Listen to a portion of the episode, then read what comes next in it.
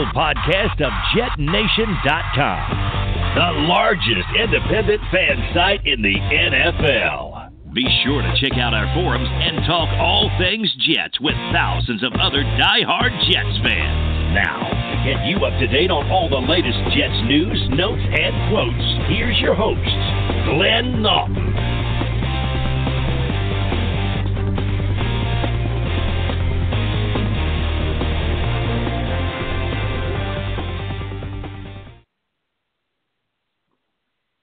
Good evening, Jets fans. I am Glenn Naughton. This is Jet Nation Radio. Thank you so much for tuning in tonight, today, this morning, whenever you may be downloading, streaming, listening. Uh, big episode tonight. We're going to cover. I mean, we, it feels like we've been waiting forever. The Jets are finally in position, or finally about to get get underway with an off season that really couldn't have gotten here fast enough another miserable season under Todd Bowles, who is now gone, and finally an opportunity for this team to to get something going, to to establish a to build a roster around a young quarterback. Finally, finally have a young quarterback, and it's time to start putting some pieces in place around him. So we're going to cover a little bit of free agency. We're going to cover our first mock draft as I tend to say, we try to limit our mock drafts to uh, two per off season. It's tempting to go crazy and do one every 10 days like so many other sites and analysts, but you know, we find it you're either going to get repetitive and keep so, you know, projecting a lot of the same picks or making ridiculous projections just for the sake of making changes and getting clicks, and that's really not what we're here for. So we're going to cover a mock. We're going to talk some uh, some Jets news, and we're also going to, as I said, we're going to talk some free agency. We're going to talk about talks about uh, about some high risk, or sorry, low risk, high reward free agents, and um, plenty to cover because it's exciting times, folks. Finally, you know, after all this talk, and there's been plenty of it, this all this cap space and all these improvements this team can make. So we'll start off with uh, we'll start off with the well actually check out FanDuel by the way. FanDuel they're sponsoring us today. FanDuel is some of the best online sports gambling you will find. Uh, log on to FanDuel.com. We they just we just uh, we just partnered with them. FanDuel.com for all your online gambling needs. FanDuel Sportsbook definitely worth your while if you want to place your bets any sports.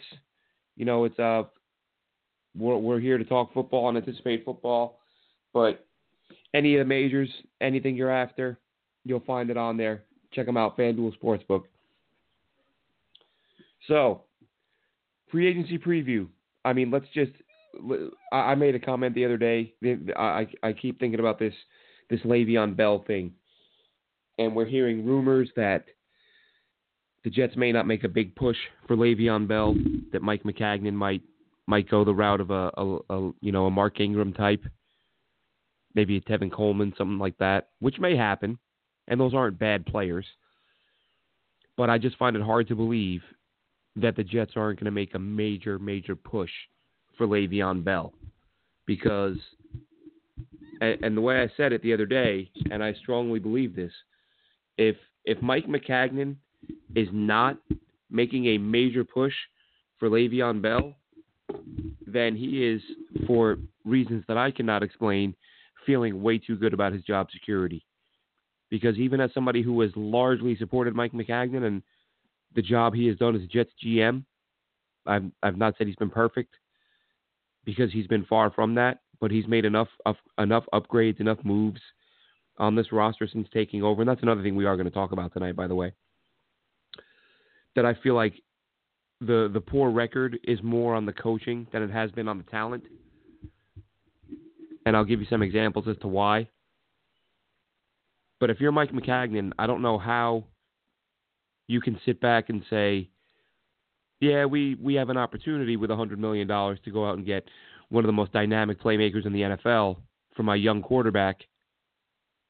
But I'm gonna I'm gonna sit back and I'm gonna I'm gonna shoot a little lower than that we're going to go after an Ingram or a Coleman type. And listen, if he does that, that's fine if they win.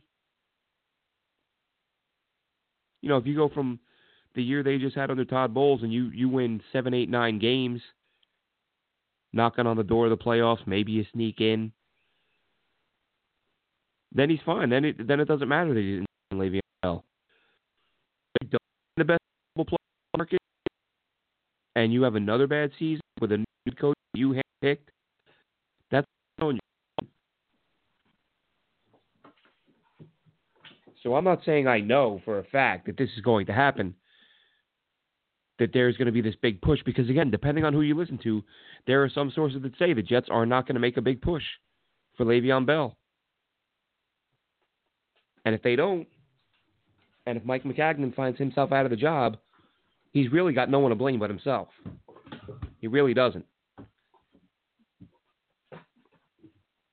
So you figure Le'Veon Bell has to be a target. Tevin Coleman might be. Ingram might be somewhere, someone in. Yeah, I mean, it, they have to add a back, and you don't want to have to use a draft pick on a back. It's just too. There are too many other needs. You have all this money, so some reports, and this is the thing. Everyone, you just wonder who's just, you know, flat out guessing.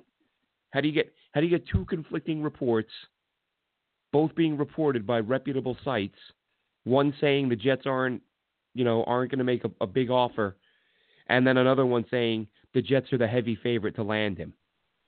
And this is the frustrating thing. Like somebody's lying. Some somebody's again, as I said, somebody's trying to get clicks. Somebody's saying stuff that they they have no idea if it's true or not, or they know they're lying. One of the two, just to get clicks, and that that's garbage. That aggravates me. I understand these sites have to drive traffic and these writers have to generate traffic, but come on, either don't write the damn story, or you know, be a little bit more speculative. Don't be so certain about yourself. You know, that's all. I'm speculating. I'm looking at a guy, a GM who's the team under him, as bad as the coaching has been, the results are what they are. They are poor. And if you want to turn it around in a hurry, the way you do that is going out and getting a Le'Veon Bell. Now, that doesn't mean that with an upgraded offensive line and some more weapons at receiver that you can't that you can't win with a lesser back with a guy who might cost you 10 million a year or 9 million a year instead of 14 15 million a year which is what you would imagine Le'Veon Bell's looking for so that brings us to the the offensive line in free agency we've talked about it before we've talked about Matt Paradis the free agent from the Denver Broncos he's got to be near the top of the list of priorities this offseason. There's no two ways about it.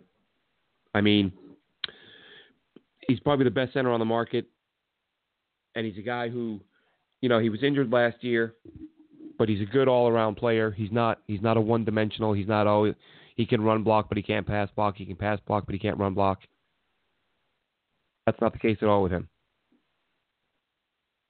And he's a guy. I mean, it's really surprising. I, I've been saying for months that there's no way the Broncos are going to let a player who's that good.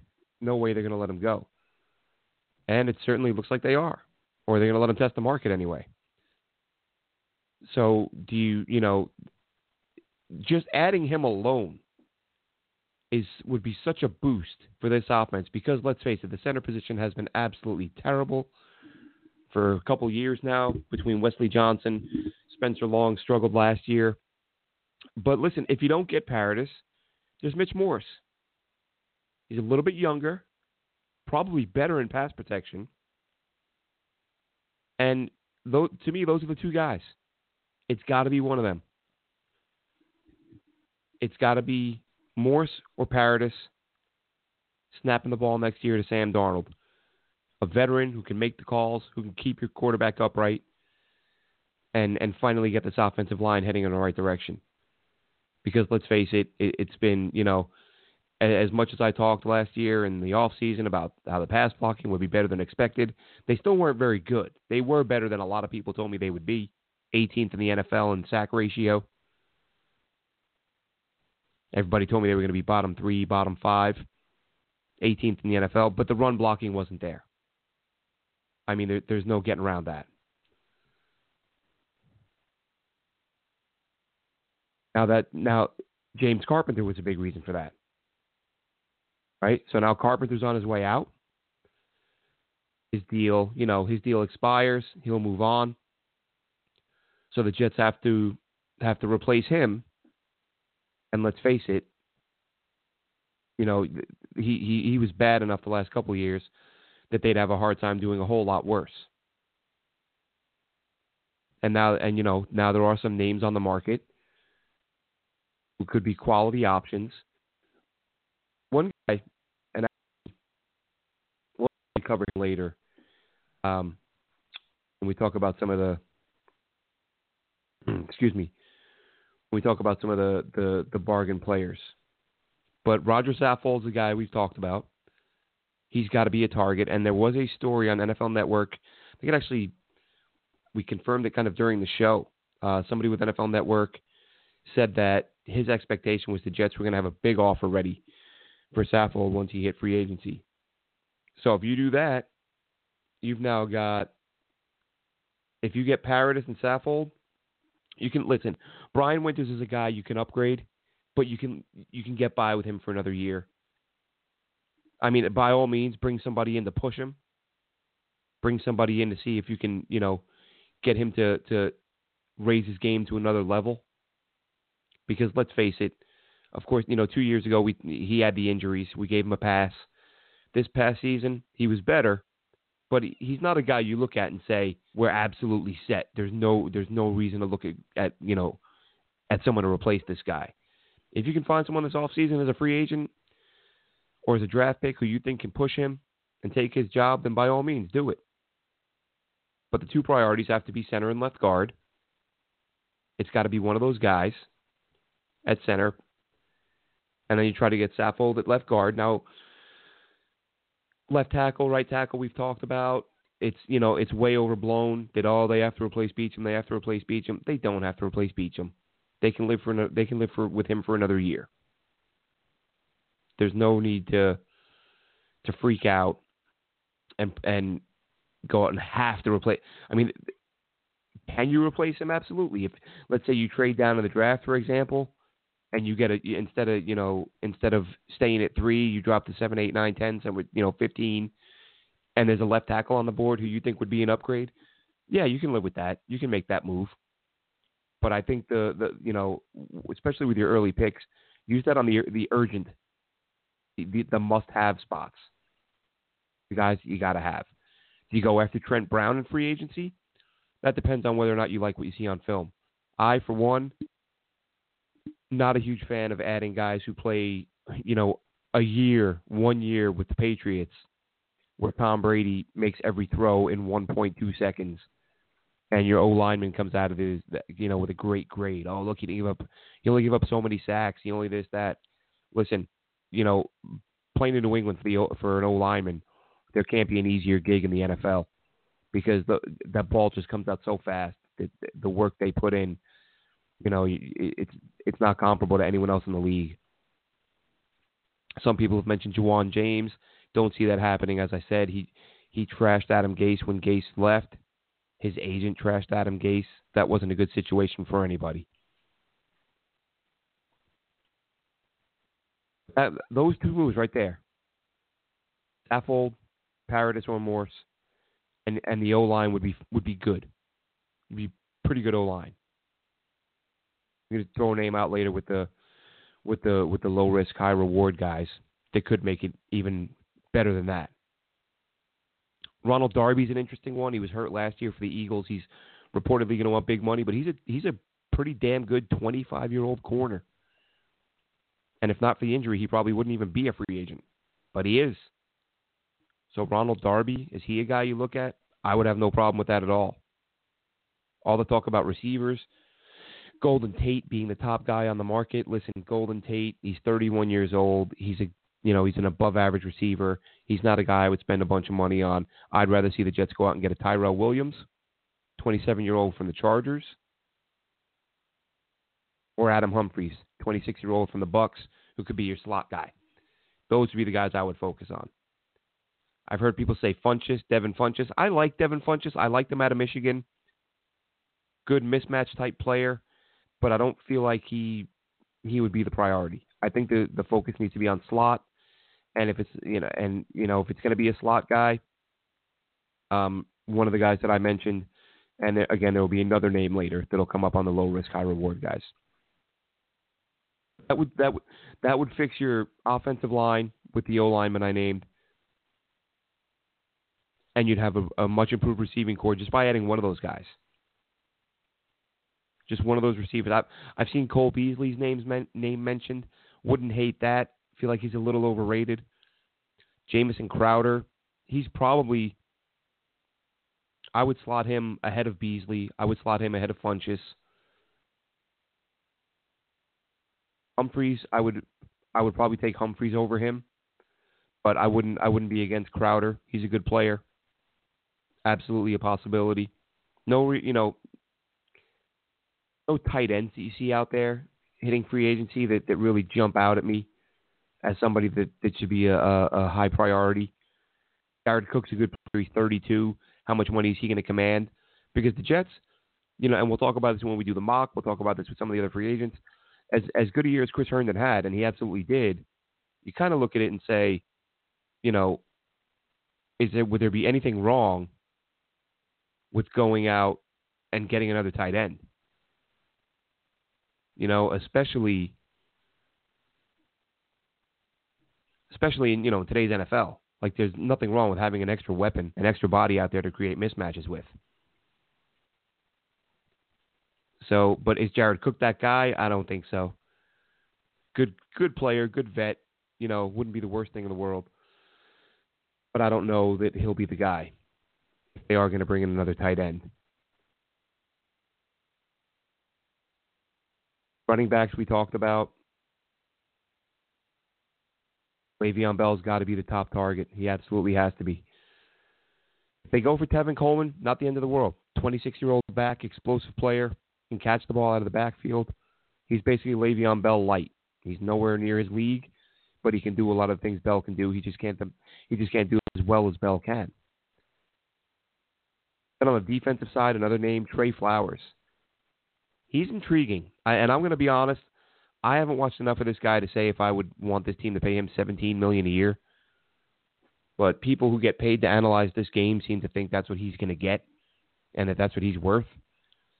He's not a double-digit sack guy, but New England deploys so many different packages that he's, you know, apparently does a lot of things really well, and somebody's going to give him a bunch of money. Will it be the Jets? We'll have to wait and see on that because they, you know they need to they need to add some bodies to that front seven.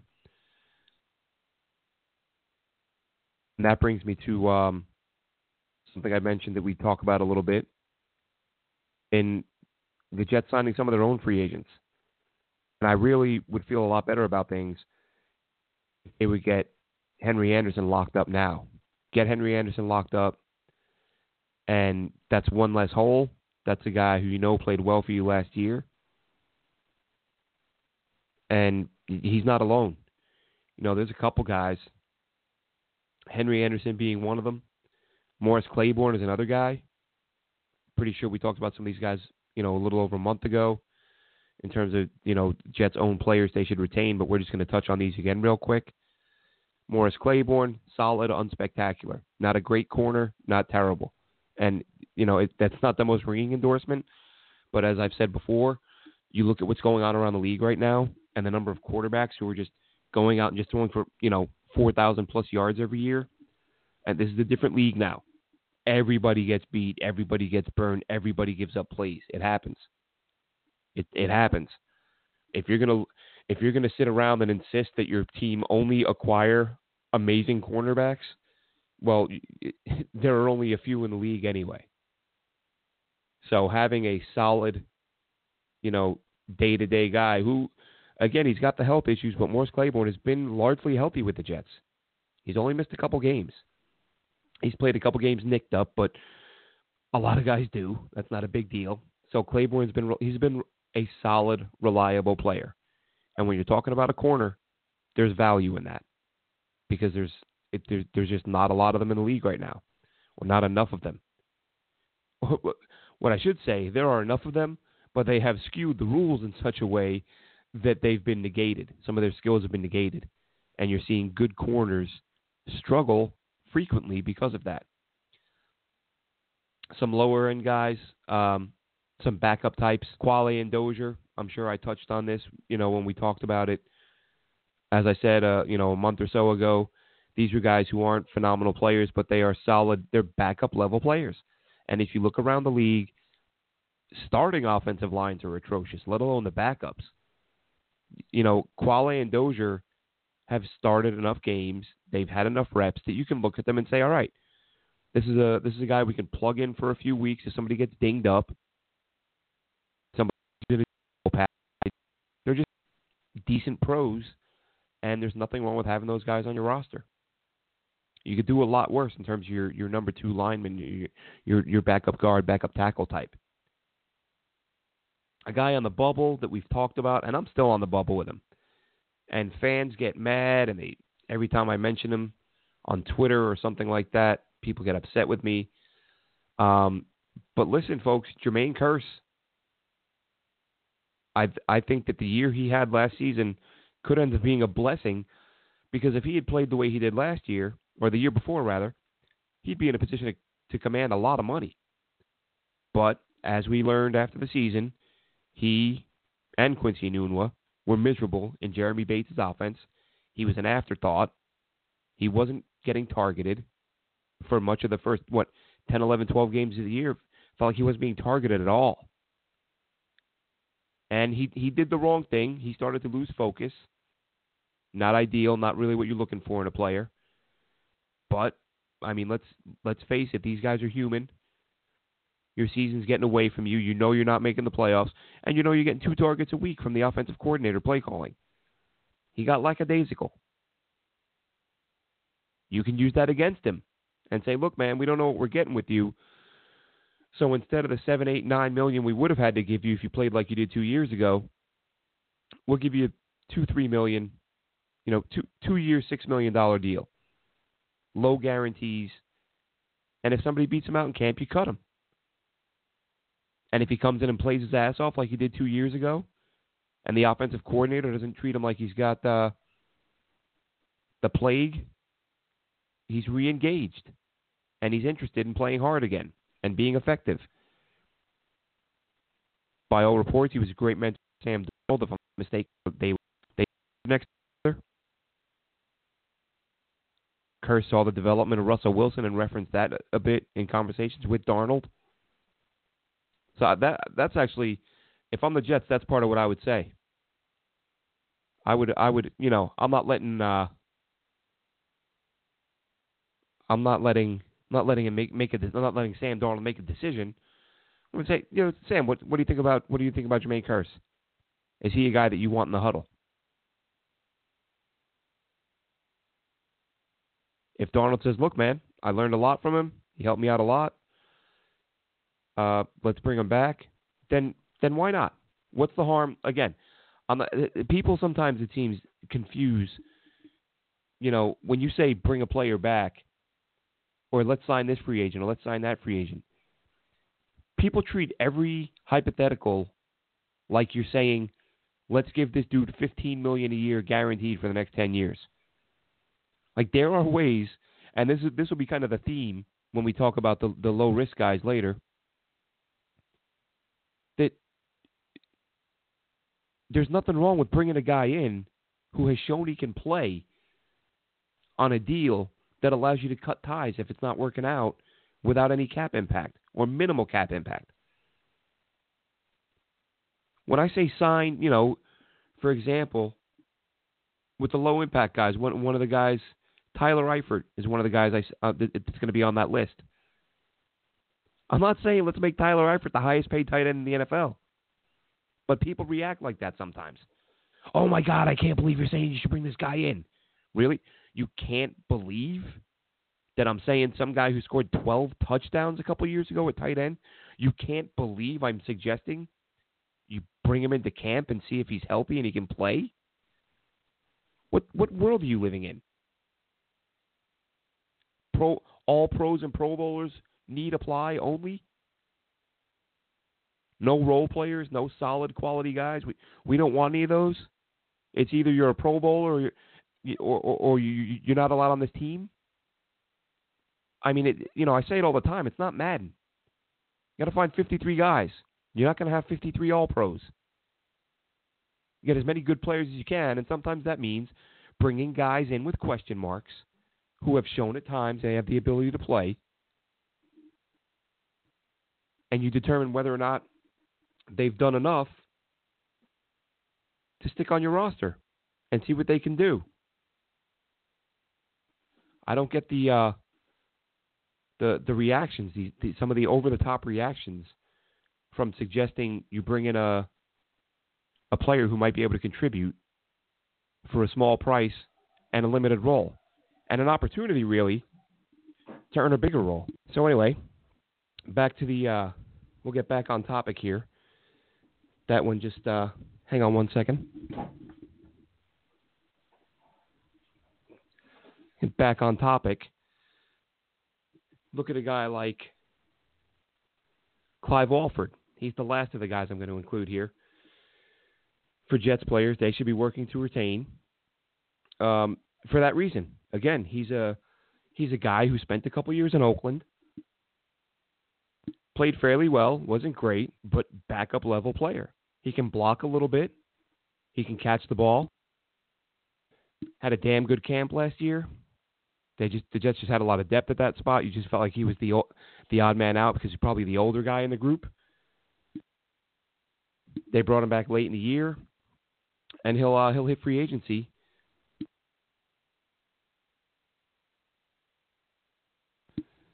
So it's you know it becomes a situation where why not have the guy come back into camp and see what he can do? If he wins the spot, he does. If he doesn't, he doesn't. Rosters are going to be at 90. Every team is going to carry guys that, you know, that's another thing I see, I hear from people when the rosters expand. Why did we add this guy? Why did we add that guy? Why do we? Add... Because the rosters go to 90. Every team's got 37 guys in camp who aren't going to make their roster. If Walford's one of them, so be it. But if I'm the Jets, I absolutely bring him in for another look. And we're going to go to the phones right now. Q. We have one caller on the line. Caller, you're on Jet Nation Radio. Man. You guys talk about R. Kelly. We'll see if this guy has anything to say. Blog Talk Radio. Welcome to Blog Talk Radio. Please hold and you will be able to listen to the show. There we go. I called in before. Um, you know, I, I really, man, I, I mean, I, yeah. I listen to a lot of your callers, so I, you know, I, I love the channel. Like I said, you, you're a solid dude, so I appreciate the time. But you know, we can agree to disagree on a lot of the situation for as uh, Oh, okay. what's right or wrong because you know, Yeah. uh, you know, no matter what the what went on in the past, you know, if you if you if Yeah. you learn to do, uh, evolve and you and you approach Yeah. it as you know, age age Uh-huh. difference is wrong. You know, guys uh, Yeah, yeah. having manipulating young girls, that is a wrong situation. You know, even though Yeah. it went on for centuries, doesn't Uh-huh. make it right. even though it goes on I have no idea what that was. I'm not going to lie to you. That was a that just popped up as a caller, and I think that dude called into the wrong show. So anyway, moving right along. Fairly bizarre. So those are the in-house guys. The Jets should be targeting. I, you know, I was hoping they'd get them wrapped up before free agency even started. Hasn't happened with any of them. And one more name I did want to throw out there in terms of free agency who the Jets are. There is some rumored interest, and it would make a ton of sense. And another guy where there's some rumored interest, and it would make no sense. Uh, first, the guy that would make no sense Dante Fowler. Okay, we've talked about this. He's been talked about for a couple years now as a possibility with the Jets. Mike Maccagnan loves him. Jets wanted to draft him. He went to the Jaguars. And I, I, I got it. I, I mean, he, he was a highly touted guy. I liked him coming out but he didn't do a lot with the Jaguars. And you think, well, maybe you know, what what are they doing there with him? I'm not watching them every week, but they have him in the wrong role? And then he gets traded to the Rams, and You look at what they have there. Aaron Donald and Ndamukong Suh up front to take up the blockers, and you just think, okay, well now Dante Fowler is just going to go off. Like now you're going to see him at his full potential, and you're going to see him in a, in a defense where he's probably rarely going to see a double team. And he he didn't do that much. Dante Fowler, he's got 16 career sacks in 40 some games. I'm pretty sure. I'm I'm pretty confident Brandon Copeland can do that. Brandon Copeland had what five and a half this year in 16 games. Multiply that out. That that's about what you would get with Dante Fowler.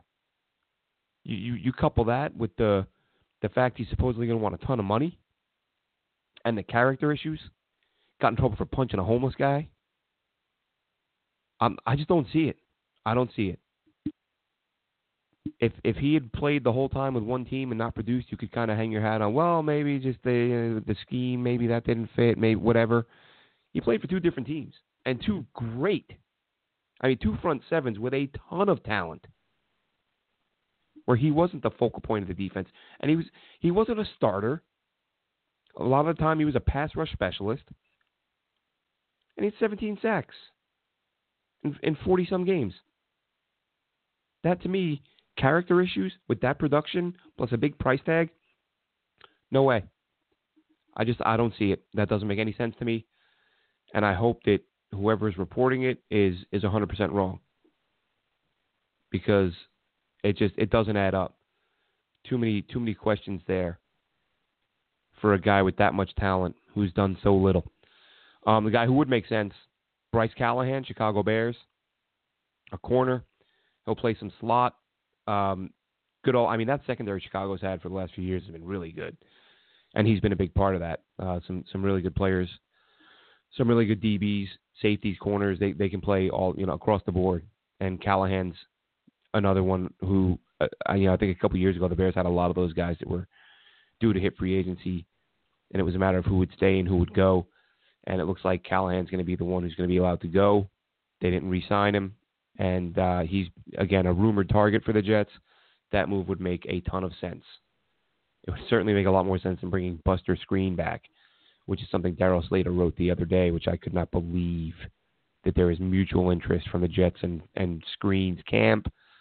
Um, nothing, you know, they haven't met, they haven't talked extensively, but it's believed there is mutual interest, and that I, if if they bring Buster Skrine back, I mean that is that is very bad news for Parry Nickerson. I mean, it's very very bad news for Mike Maccagnan. If you can't find a better player than that, I mean, geez, that's just no way. Absolutely not. That that makes no sense. But it's it's being reported. We will see if it comes to fruition. Now, I've mentioned a couple times this uh, this this list we put together low risk, high reward guys. Not a ton, five or six guys, but guys that you might be able to get for a you know small price tag who can have a big impact. First guy on the list, uh, player that I really like, and I, I, I'm hoping there's a chance there because there is an Adam Gase connection, and that's um former Dolphins guard Josh Sitton. Uh, now Sitton was a free agent last offseason when Gase had control of the Dolphins roster, and they signed him to a two-year deal he had a season-ending injury early. Basically, I think he played preseason or maybe week one, but he basically missed all of last year. Josh Sitton, a little older at 32, but that's not you know for a guard. People, I hear that too from people. How can you suggest we sign this 32-year-old player? Because he's not a running back. I mean, guards, D linemen. These guys they play well into the you know 33, 34, 35. It's not uncommon. And again, as I said earlier, suggesting they sign a player is not suggesting 15 million a year. You can probably get this guy for pretty cheap. I'd say again a two-year deal, just like you got with Miami last year. But Sitton's a guy who I, I really wanted to see them bring in. I looked I looked him up. I remembered him being, you know, reviewed as a, a good all-around player. And he uh, I looked at his numbers on, on Pro Football Focus, and other than when, he, other than being injured last year, he never had he's never had a pro season where he graded out below 77 overall, with with with quality pass and rush block uh, run blocking grades. So his worst grade ever was 77, and Brian Winters' best grade ever is 71. So Brian Winters at his absolute best has been worse than Josh Sitton at his absolute worst. So when I mentioned earlier someone to come in and push Winters, a guy like Sitton who you can probably get in on a cheap deal, and he's got a great track record, kind of reminds me of the Willie Colon situation when the Jets brought him in. You know, veteran guy, eight, nine years under his belt, and then he gives you three, four years of quality play.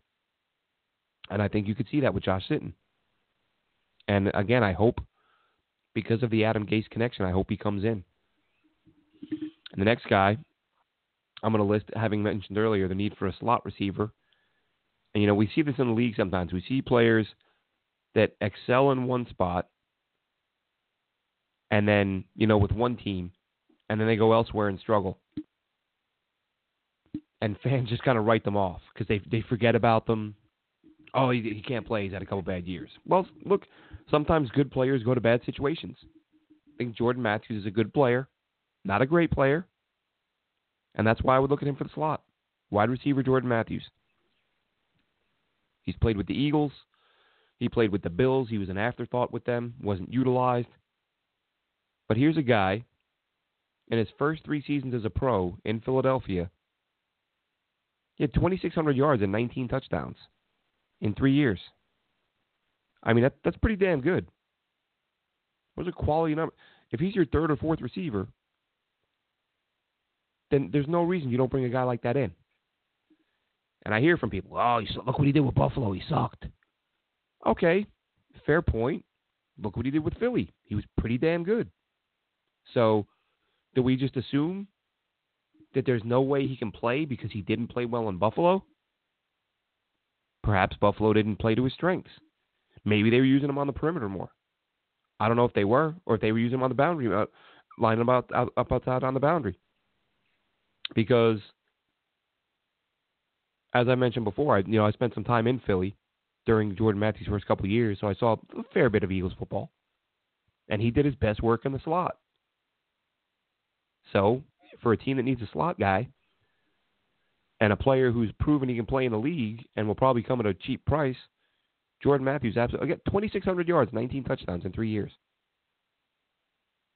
Not everybody has to be, uh, you know, not every not everybody you pursue has to be a first ballot Hall of Famer. You know, it's one of those things where you're talking about a vet player, probably get him at a bargain, and might be a big time contributor. Tyler Eifert's up next. I mentioned him. Maybe to pair, do you pair him with Chris Herndon? Give him an opportunity to show he's healthy. He's had the bad ankle. He's had the back injury. He's a guy. Yeah, and someone said it to me. They might be right. Maybe this guy might be in a position where he should be retiring. Um, well, let him decide that. If Tyler Eifert feels like he's healthy, and you bring him in and he plays like he's healthy, and you're getting a guy who, you know, he's been hurt more than he's been healthy. But if you, you know, if you get him healthy, limit his reps, and you look at the fact that 2015, 2016, he had a total of 18 touchdowns, just over a thousand yards and 18 scores in two years. Six foot six tight end. You're going to tell me you don't want that as your number two tight end? I, I I don't see I don't see why you wouldn't want that. Another guy, another name, and this again is I, I I probably should have left running backs off the list to be honest, because if they if the Jets do this the right way, and they go get Le'Veon Bell, there's probably not a great need to add another back. If you're going to go Le'Veon Bell as your number one, he's going to be your workhorse. Eli McGuire, Adam Gase spoke very highly of him at his press conference. So I get the feeling he's going to be around. Trenton Cannon, as I've mentioned before, he's probably a special teamer for the next year or two. I hope he's a special teamer for the next year or two. Mix in some reps, but I think he's got some tools that make him a player worth working with. But Abdullah, Ameer Abdullah, from the from the uh, former Detroit Lion, where he's drafted by the Lions, second round pick out of Nebraska a couple years ago. He did a really nice job, or I, I should say, he, he's been he's been hot and cold. He's at he's at his moments where he looks like a great player. He had some fumble issues early on in his career. But again, we're talking we're literally talking camp body. Nobody is saying the Jets should sign Ameer Abdullah, and then that way they don't need Le'Veon Bell. and They can handle the number one job. Because that's what people hear when you say they should pursue somebody. Ameer Abdullah is a guy I would bring in, kick the tires, if he's healthy, if he's if he's if he's moving well, then you bring him in as a, as a body in camp, low price tag, as a guy who can play a little bit. And the last one, and even I struggle with this. I went back and forth with this one. Put me over the top was when I saw that the Atlanta Falcons signed Matt Schaub to be their backup quarterback. I think they gave him a two-year deal. Matt Schaub hasn't been good in about eight years. Like he's one of those guys.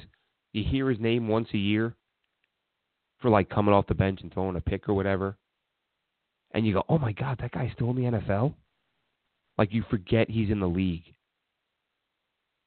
So if Matt Schaub is good enough to be a backup somewhere, I would I would certainly be more than happy to bring in somebody like Tyrod Taylor to back up Sam Darnold.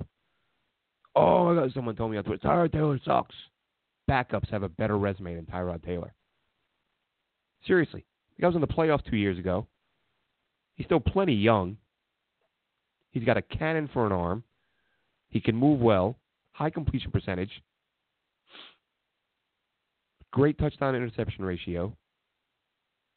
So I I would uh, you know I don't have all 32 backups in front of me right now, but I would say in terms of just straight re- your just your resume of what you've done, especially what you've done in the last five six years. Tyrod Taylor is probably a top four or five backup quarterback. Now, if McCown wants to come back, does that complicate things? Maybe a little bit. We'll see what he. I think McCown will want to come back because why the hell not? He's ba- he'll basically be a coach, and they're going to wait. You know, the Jets are going to wait on him, and you know he'll carry a clipboard. He can't make anywhere near ten million dollars. You want to come back, Josh? We're glad to have you, but you know, hope you're willing to do it at league minimum because, you know, year one, absolutely helped Darnold with that transition. I get it but now it's got to be, you know, maybe not what two million, three million a year tops, absolute tops, three million a year.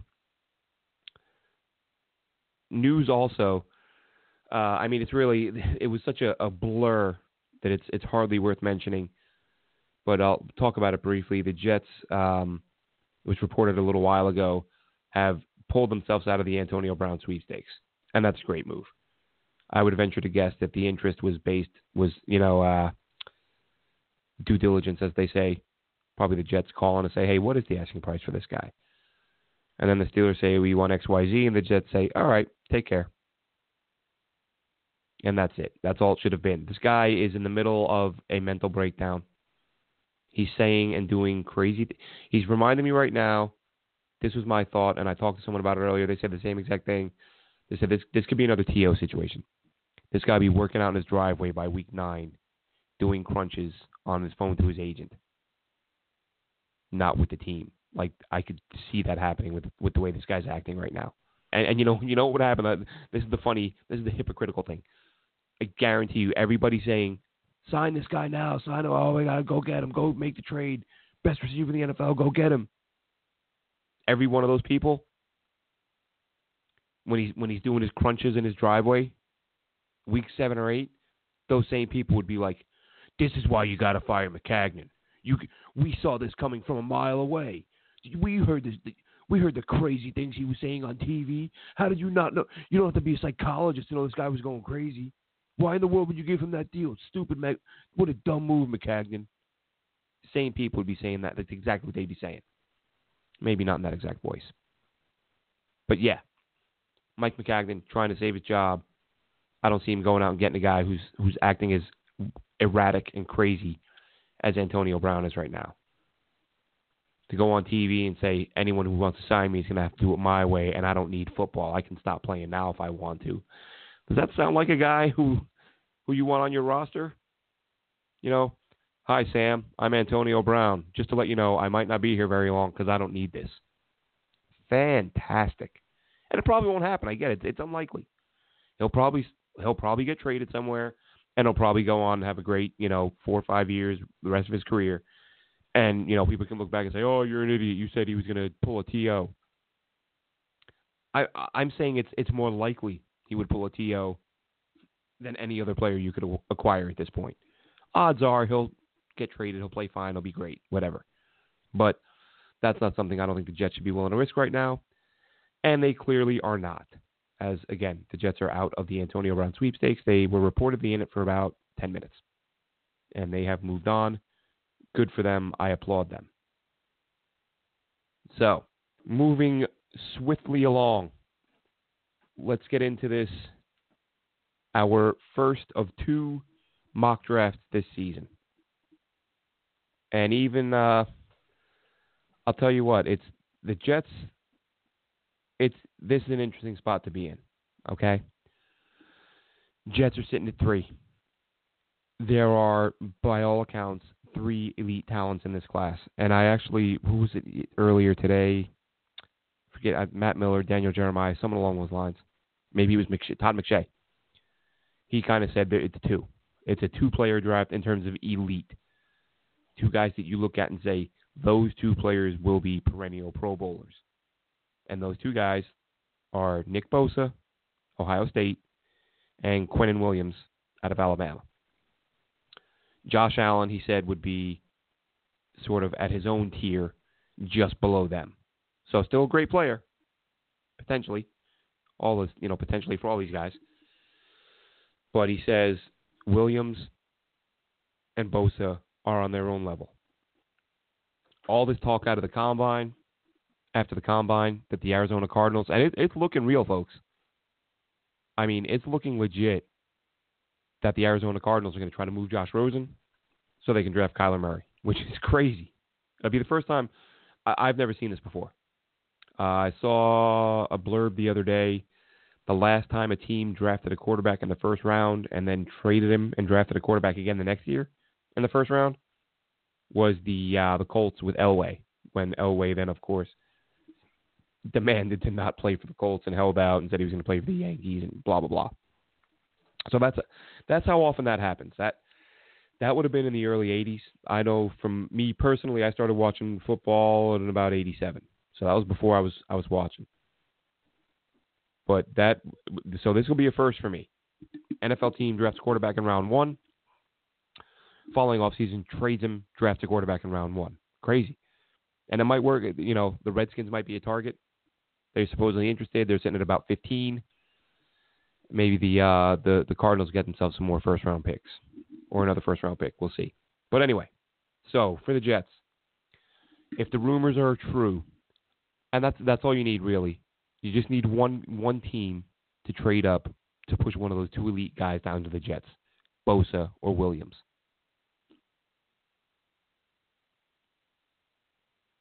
For me, I think Bosa goes too, and that's that's going to leave Quinnen Williams.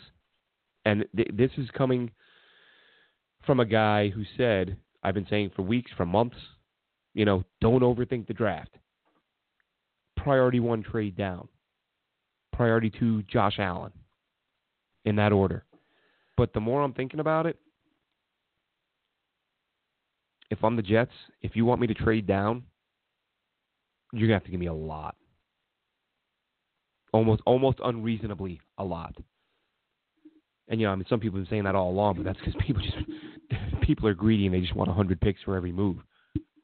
But if I'm the Jets, I'm gonna say, look, we like Quinnen Williams a whole lot, and we love the idea of having him be a guy who can collapse the pocket for us next to Leonard Williams for the foreseeable long term and long term future.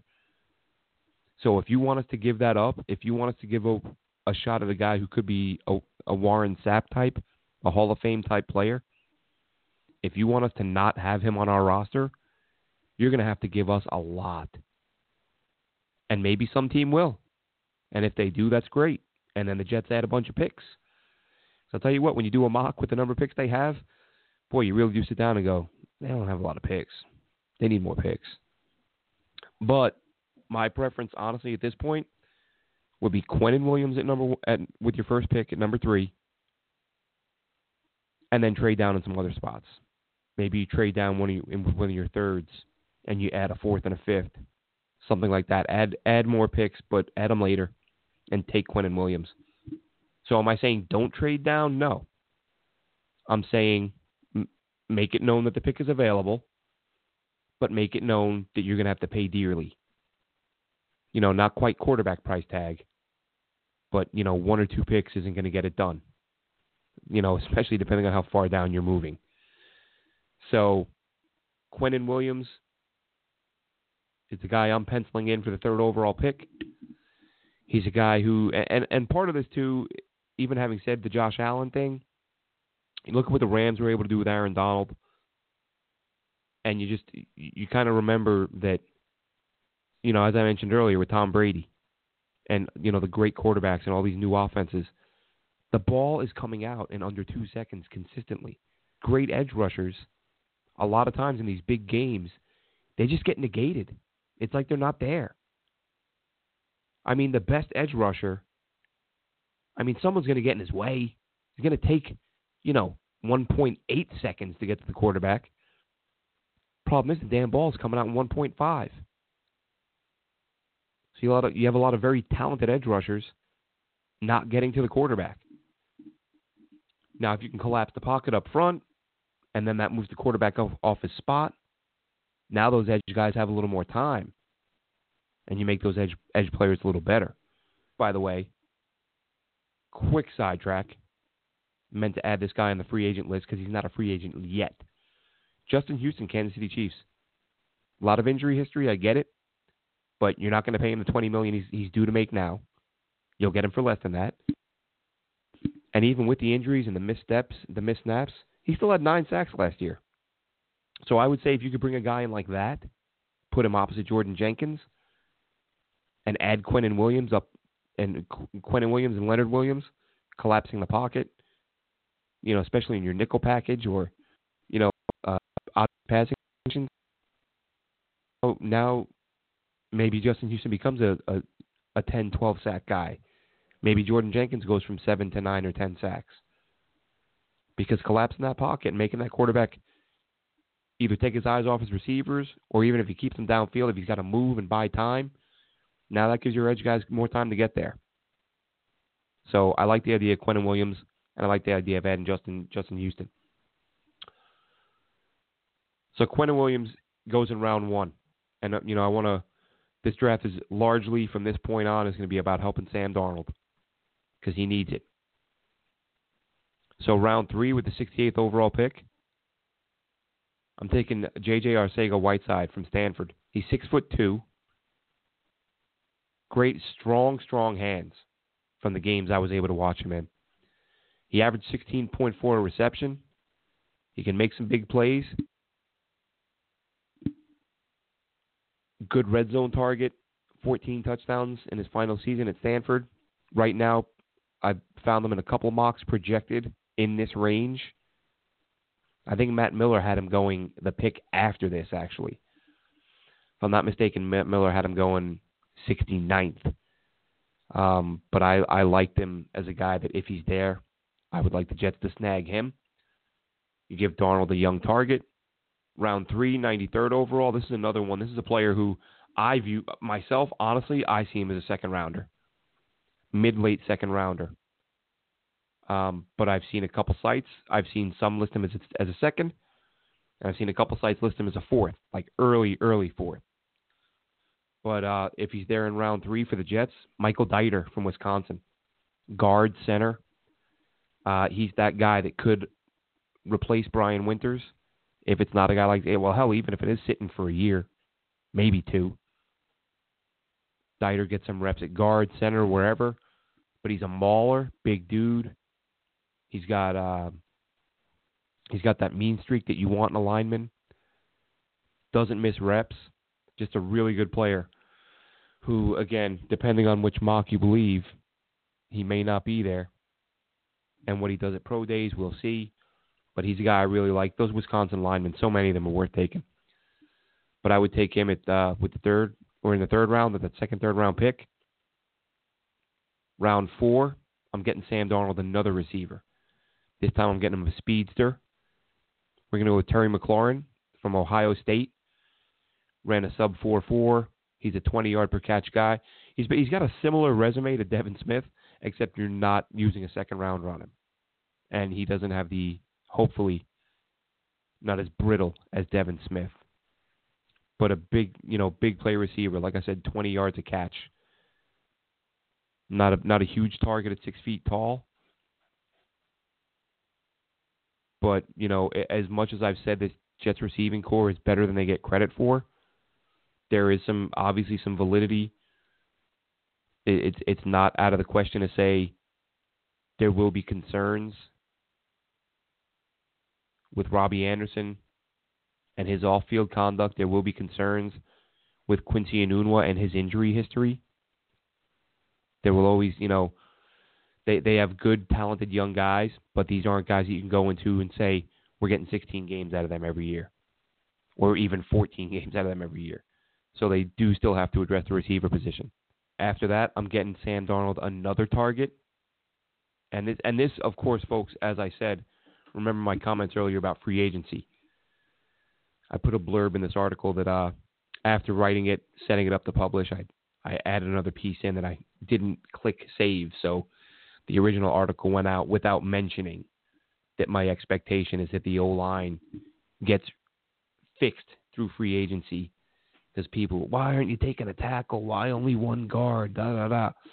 Because I'm I'm I'm doing what I'm saying. You do this this year, and next year left tackle is your number one priority. If you do it this way, you get the guard. You get maybe two guards in free agency, maybe Saffold and Sitton, and Paradis or Marsh. And there's your interior and you live with Shell and Beachum. For, well, Shell for maybe a few more years, but Beachum for another year. Left tackle's priority one next year. Just wanted to throw that out there because I know people, anyone who's only listening to this portion might say, "Oh, you're saying they're helping Darnold, nobody's blocking for him. How you helping him on the O line?" So that's going to be through free agency and and through drafting Deiter. Okay, but I'm getting him another target in round five. Jace Sternberger, Texas A&M tight end, six foot five another big guy running down the seam, another good blocker. Not great, but good. So give me another guy like that, another guy who can do what Chris Herndon can do. You put them both out there at the same time and create some mismatches. Give Sam Darnold some big guys in the middle of the field who can catch the football and who don't have to come off the field when it's a when it's a when it's a uh, a run play, run block, pass block, and get it done. And the final pick and honestly, I thought about this afterwards, and I thought I, I should have gone a different direction. Not that I don't like the player, but the position. Just because I, you know, I like John Cominsky a lot from Charleston, the D lineman. Great motor, moves really well for a big guy. Um, he had a strong combine, so he might move up. We had, I kind of penciled these guys in before the combine. Was hoping to publish this before that, didn't happen. But Cominsky had a really good combine, so he he'll probably move up and he won't be there which is all you know. Honestly, this should be seventh round pick. This should be a developmental, maybe maybe a developmental offensive tackle here. Maybe some linebacker depth, but D line probably wasn't the best choice. Um, that was that was the one prediction I, I regretted soon after publishing and went, ah, oh, probably going D line in round one. Took Nathan Shepherd last year. You still got Leo you know, there'll be guys in free agency. So if I had to pick one that I would do over already, that would be the one. But it's up on JetNation.com, so we're, we're going to stick with that for now. Like I said, there will be a mock ver- mock draft version 2.0, and we'll generally put that out a few days before the draft when more information comes in on more players.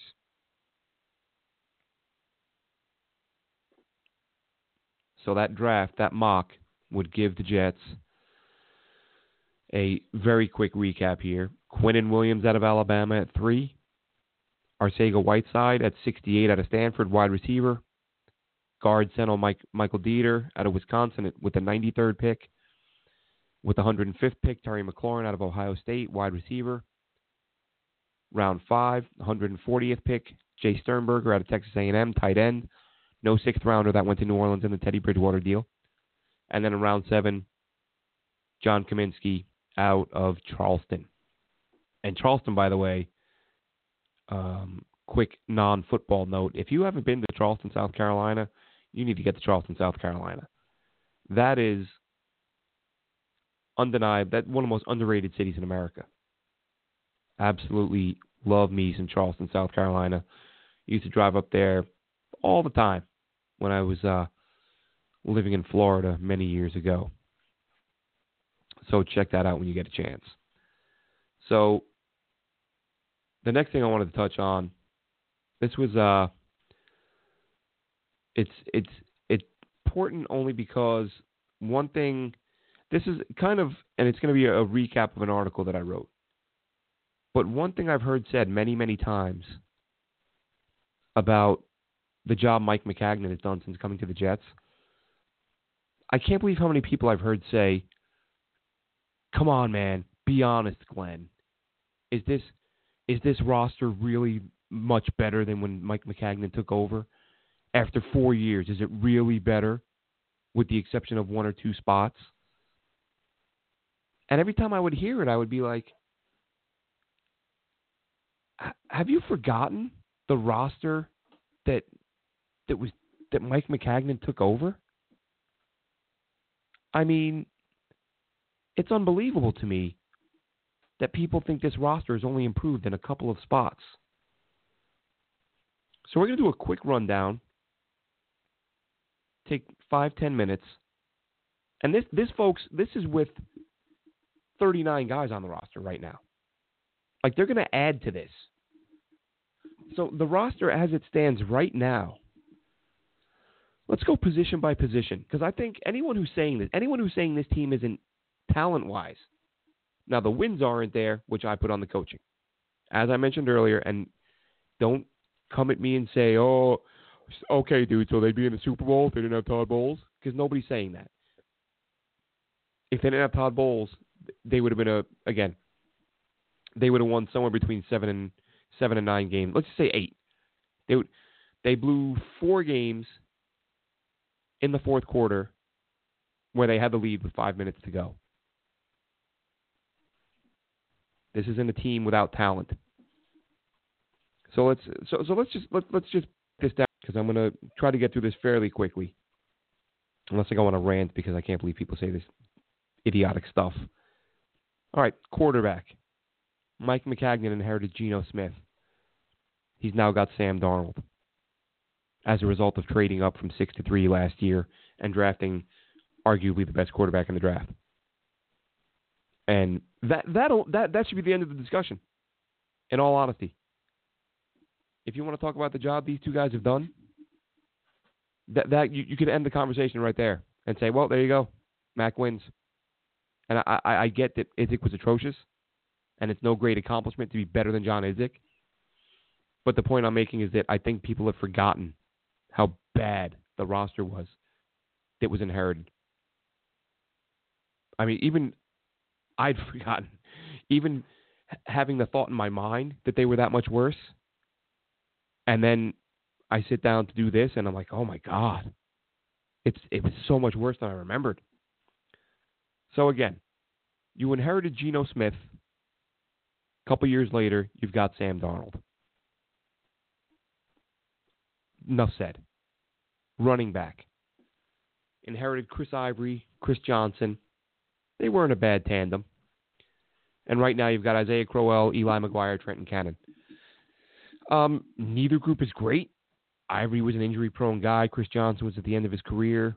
Isaiah Crowell has been a much better player when he had decent block. We'll call that a wash. Even if, you know what, we'll be generous and, and, and give say those backs were better. Maccagnan inherited better backs. But as I said, free agency's coming. You had Le'Veon Bell, obviously. Well, hell, you had you had Mark Ingram. There's a lot of guys you can add that would that would change change that balance. But we'll say the backs are even. So then, your number one receiver back then was Eric Decker, who came to the Jets with a reputation as a guy who got nicked up and injured from time to time. he had one good year, and then he got nicked up and injured. So he was, uh, you know, in terms of long term prognosis, like the, the the health of the the the outlook for the position itself, I'd be much happier with Robbie Anderson than Eric Decker. Could Eric Decker run better routes? Yeah, he could. But who's who's the more explosive player? Who's the guy who changes what defenses have to do when they line up? Who's the guy who draws double teams and deep safeties and opens things up underneath for other players? That's Robbie Anderson. I would take Robbie Anderson over Eric Decker. The number two receiver that Mike Maccagnan inherited was Percy Harvin. Now he's got Quincy Enunwa. And we'll, we'll, give both guys credit for that. Because Idzik drafted Enunwa. Granted, he drafted Jalen Saunders first, and then he drafted Shaq Evans. Um, so Quincy was his third choice at receiver, but he still drafted him. Maccagnan re-signed him this this uh late in this late in the year. Again, that's a Maccagnan re-sign, and that's that you know again Robbie Anderson. I would take him over Decker. He does more, or I shouldn't say he does more. He has a bigger impact. So I would take this group of receivers over that group. And even, you know what, we'll call that a draw. We'll say that's a draw. Because Decker did, even though Decker was injury prone, he did some things better than Anderson. And Idzik drafted Enunwa. So we'll call that a draw. But now, tight end, Jeff Cumberland is the player Mike Maccagnan inherited. And now they've got the Jets have Chris Herndon, who already looks like he might be the best tight end they've had since Mickey Shuler. Like that's that's how good he's looked, and that's how bad the Jets have been at tight end for so long. So you've gone from Cumberland to Herndon. That's a clear upgrade. Offensive line. This is the position right now that's hardest hit by the roster being at 39. It's not really a. It's hard to even compare it. You don't have a center. You don't have a left guard. But you know, again, what did Maccagnan inherit? He inherited D'Brickashaw Ferguson at the end of his career had a good year or two. Well, had an okay-ish. Year. I mean, I would venture to say right now, Kelvin Beachum is at the level D'Brickashaw Ferguson was at when when Mike Maccagnan arrived. You had Oday Aboushi at left guard, a broken down Nick Mangold at center.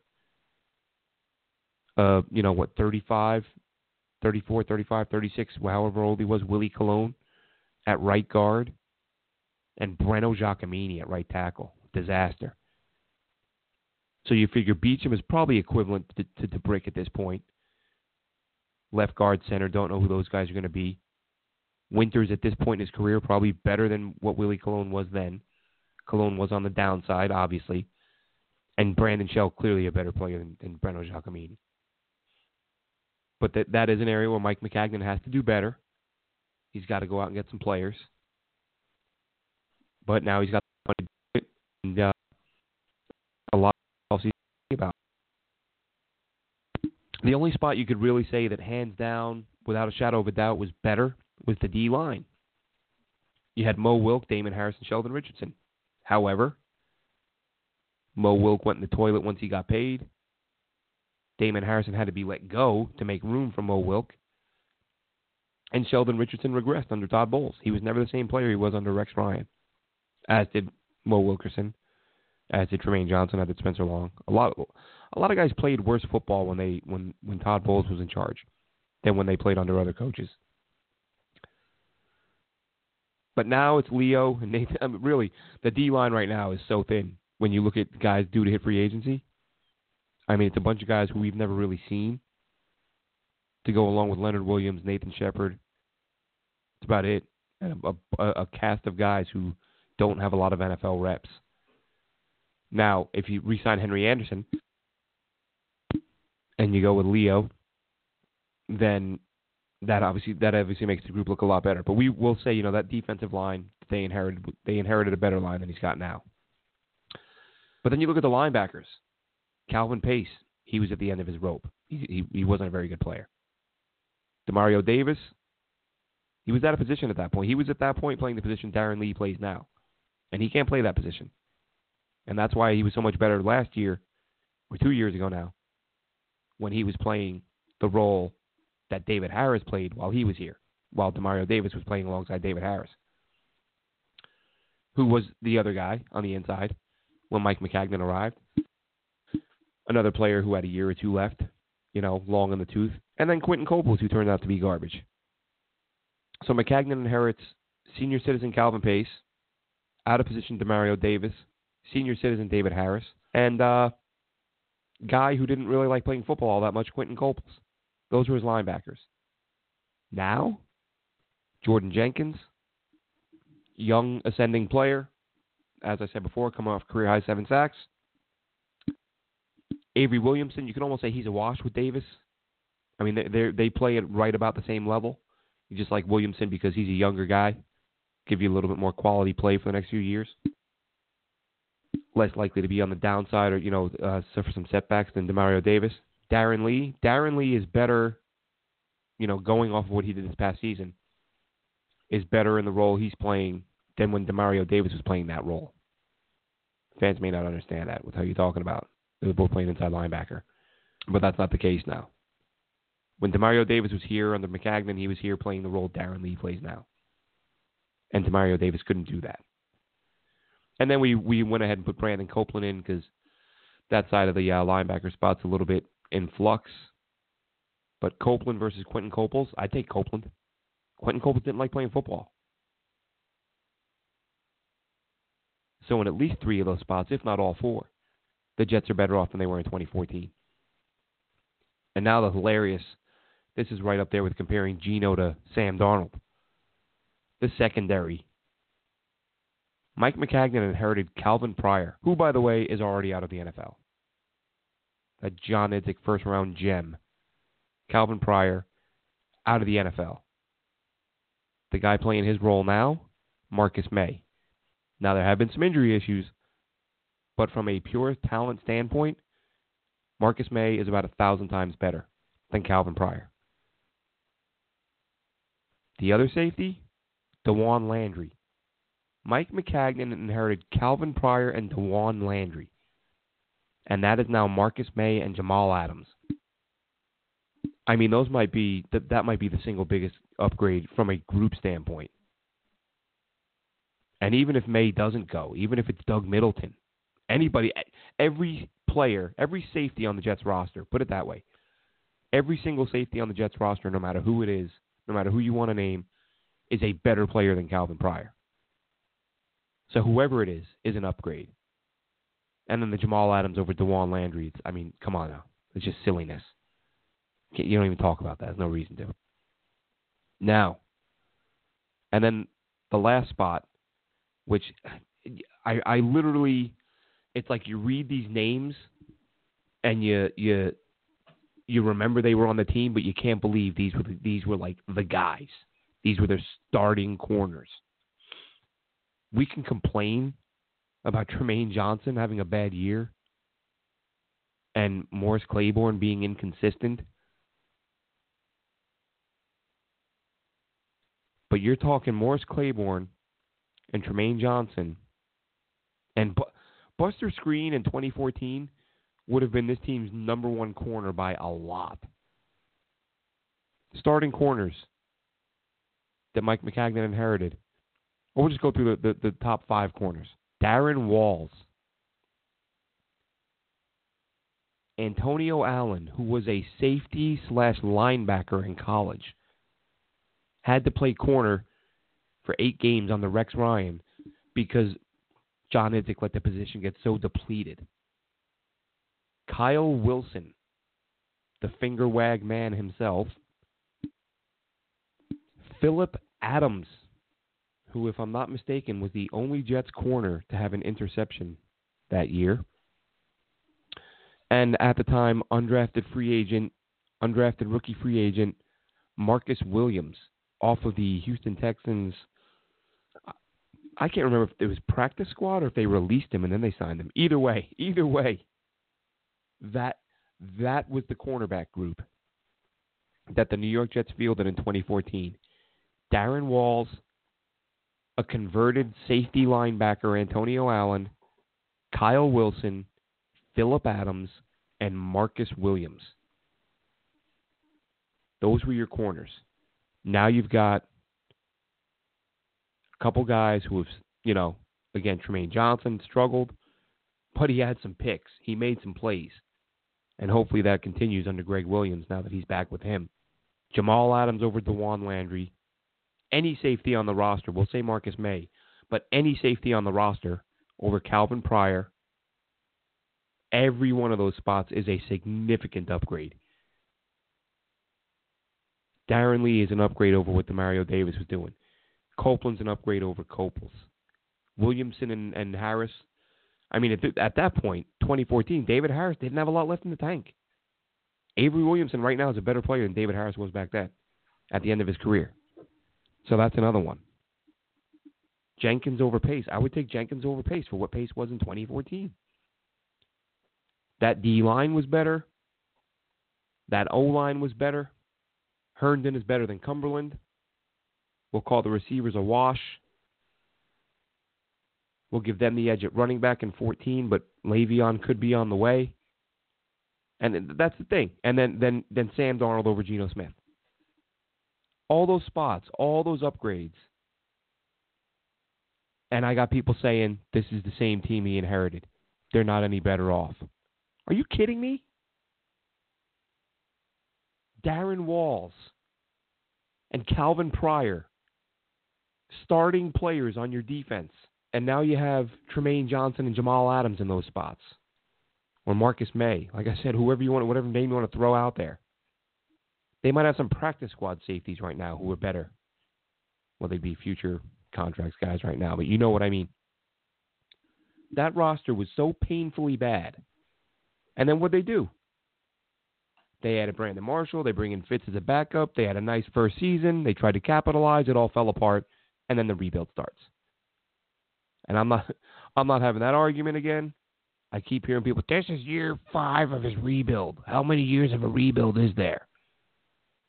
Year one was a build. Year one was like, let's find some people who know how to play football, because John Idzik didn't leave us with any of those. And let's evaluate some of our players. And probably the worst thing that happened is guys played over their heads that year. And the Jets looked and said, maybe we're better than we thought. We can compete. We can contend. 10 wins.